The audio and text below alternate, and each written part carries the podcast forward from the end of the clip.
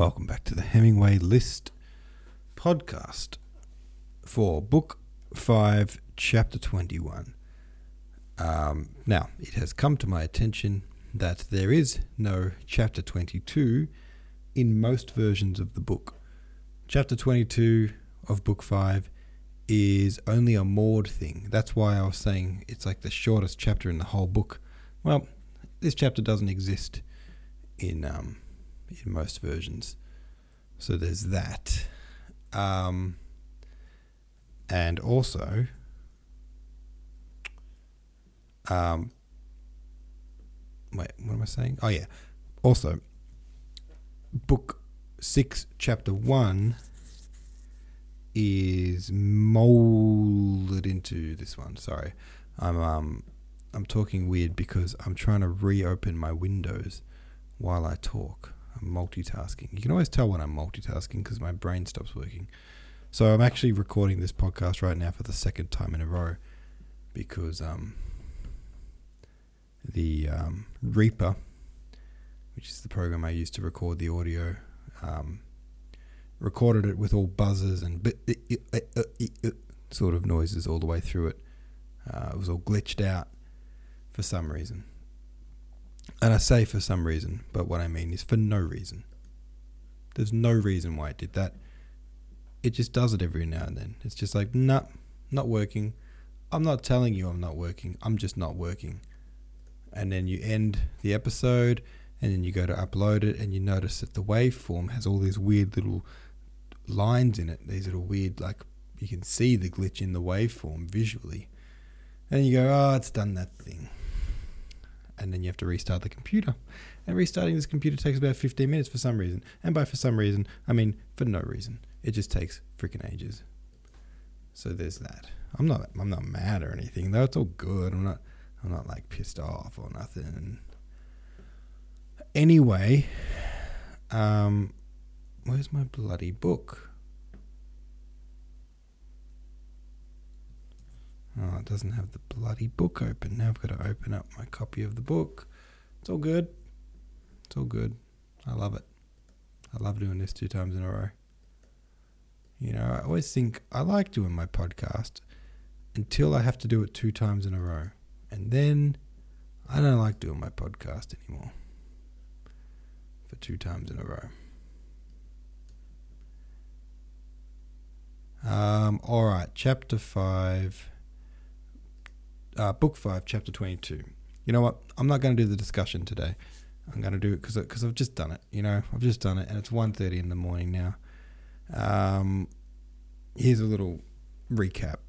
Napoleon and Alexander, France and Russia are allies now. And that's weird as hell. That must be very confusing for people like young Rostov, who, I guess, you know, Napoleon was this rock star, everyone admired him, and then he was the enemy. And that's confusing because, you know, it's like being an enemy with,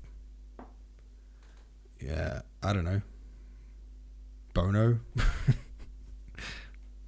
You know, imagine that you're in Coldplay and then they go, hey, we've got to go to war. Oh, who with? Oh, with you too. And then you're like, oh, but I kind of like you two. I guess they're the enemy now. And then a bunch of you fight and, you know, about 100,000 of you die on each side. Just men, you know, French men, Russian men. And that sucks. And they die because, you know, our leaders, Napoleon and Alexander, can't come to an agreement and make peace. So, hey, we got to fight to the death, everyone. So you do that, and then a couple of years later, or even if it is a couple of years, I think it's like a year later, they're like, oh, hang on, it's cool. We've figured it out now. We're friends again. And it's just like, couldn't you have done that like earlier before we killed each other? Couldn't you have like, you know, settled this peacefully without 100,000 or more men dying in the mud of loss of limbs? But hey, that's the way the cookie crumbled. Anyway, let's read. This is Chapter 22, which doesn't exist in most copies of the book. But if you're reading Maud, This is Book 5, Chapter 22. It's extremely short. In 1809, the intimacy between the world's two arbiters, as Napoleon and Alexander were called, was such that when Napoleon declared war on Austria, a Russian corps crossed the frontier to cooperate with our old enemy Bonaparte against our old ally, the Emperor of Austria. And in court circles, the possibility of marriage between Napoleon and one of Alexander's sisters was spoken of. But besides considerations of foreign policy, the attention of Russian society was at that time keenly directed at the internal changes that were being undertaken in all the departments of government. Life, meanwhile, real life, with its essential interests of health and sickness, toil and rest, and its intellectual interests in thought, science, poetry, music, love, friendship, hatred, and passions, it went on as usual, independently of and apart from political friendship or enmity with Napoleon Bonaparte, from all the schemes of reconstruction. There you go, that's Book 5, Chapter 22. But yeah, as I said, we have to read two chapters today because Maud broke up a chapter into two parts. So now we're going to continue straight on and read Book 6, Chapter 1. Book 6 is called 1808 to 1810. And Chapter 1 goes like this. Prince Andre had spent 2 years continuously in the country. All the plans Pierre had attempted on his estates, and constantly changing from one thing to another, had never accomplished, were carried out by Prince Andre without display and without perceptible difficulty. He had in the highest degree a practical tenacity which Pierre lacked, and without fuss or strain on his part this set things going. On one of his estates, the 300 serfs were liberated and became free agricultural labourers, this being one of the first examples of the kind in Russia. On other estates, the serfs' compulsory labour was commuted for a quadrant. A trained midwife was engaged for Bogucharov at his expense, and a priest was paid to teach reading and writing to the children of the peasants and the household serfs. Prince Andrei spent half his time at Bald Hills with his father and his son, who was still in the care of nurses. The other half he spent at Bogucharov Cloister, as his father called Prince Andrei's estate. Despite the indifference to the affairs of the world he had expressed to Pierre, he diligently followed all that went on, received many books, and to his surprise noticed that when he or his father had visitors from Petersburg, the very vortex of life, those people lagged behind himself, who never left the country, in knowledge of what was happening in home and foreign affairs. Besides being occupied with his estates and reading a great variety of books, Prince Andrei was at this time busy with a critical survey of our last two unfortunate campaigns, and with drawing up a proposal for a reform of the army rules and regulations. In the spring of 1809 he went to visit the Ryazan estates, which had been inherited by his son, whose guardian he was. Warmed by the spring sunshine, he sat on the caliche looking at the new grass, the fresh leaves on the birches, and the first puffs of white spring clouds floating across the clear blue sky. He was not thinking of anything, but looked absent-mindedly and cheerfully from side to side. They crossed the ferry where he had talked with Pierre the year before. They went through the muddy village, past threshing floors and green fields of winter rye, downhill where snow still lodged near the bridge, uphill where the clay had been liquefied by the rain, past strips of stubble land and bushes touched with green here and there, and into a birch forest growing on both sides of the road. In the forest it was almost hot, no wind could be felt, the birches with their sticky green leaves were motionless, and lilac-coloured flowers and the first blades of green grass were pushing up and lifting last year's leaves. The coarse evergreen colour of the small fir trees scattered here and there among the birches was an unpleasant reminder of winter. On entering the forest, the horses began to snort and sweated visibly. Peter the footman made some remark to the coachman. The latter assented, but apparently the coachman's sympathy was not enough for Peter, and he turned on the box toward his master. "How pleasant it is, Your Excellency," he said with a respectful smile. "What?"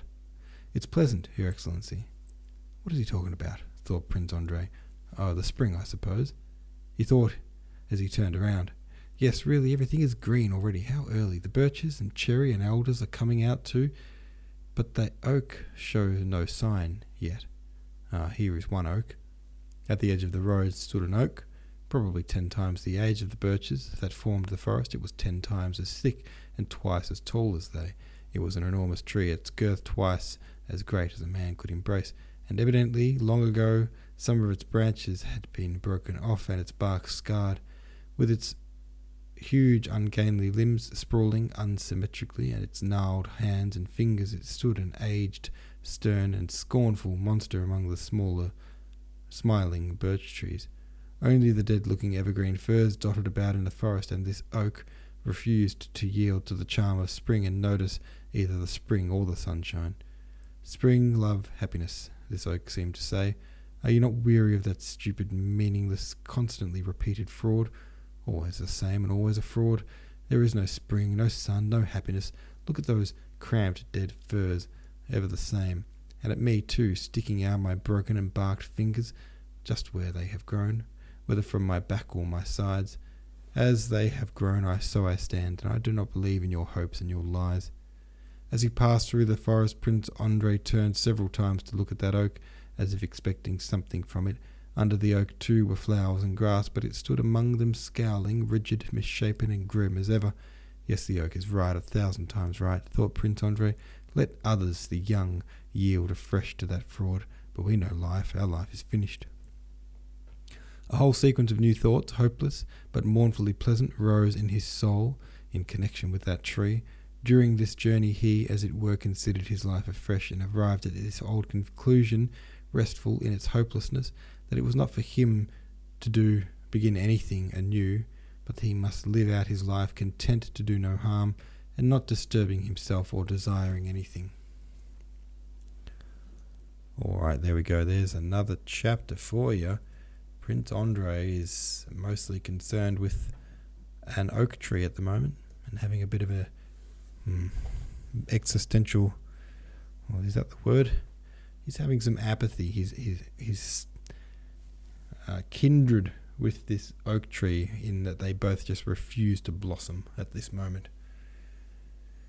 Alright guys, have your say about this one over on the subreddit. Thanks for listening, and I will see you tomorrow.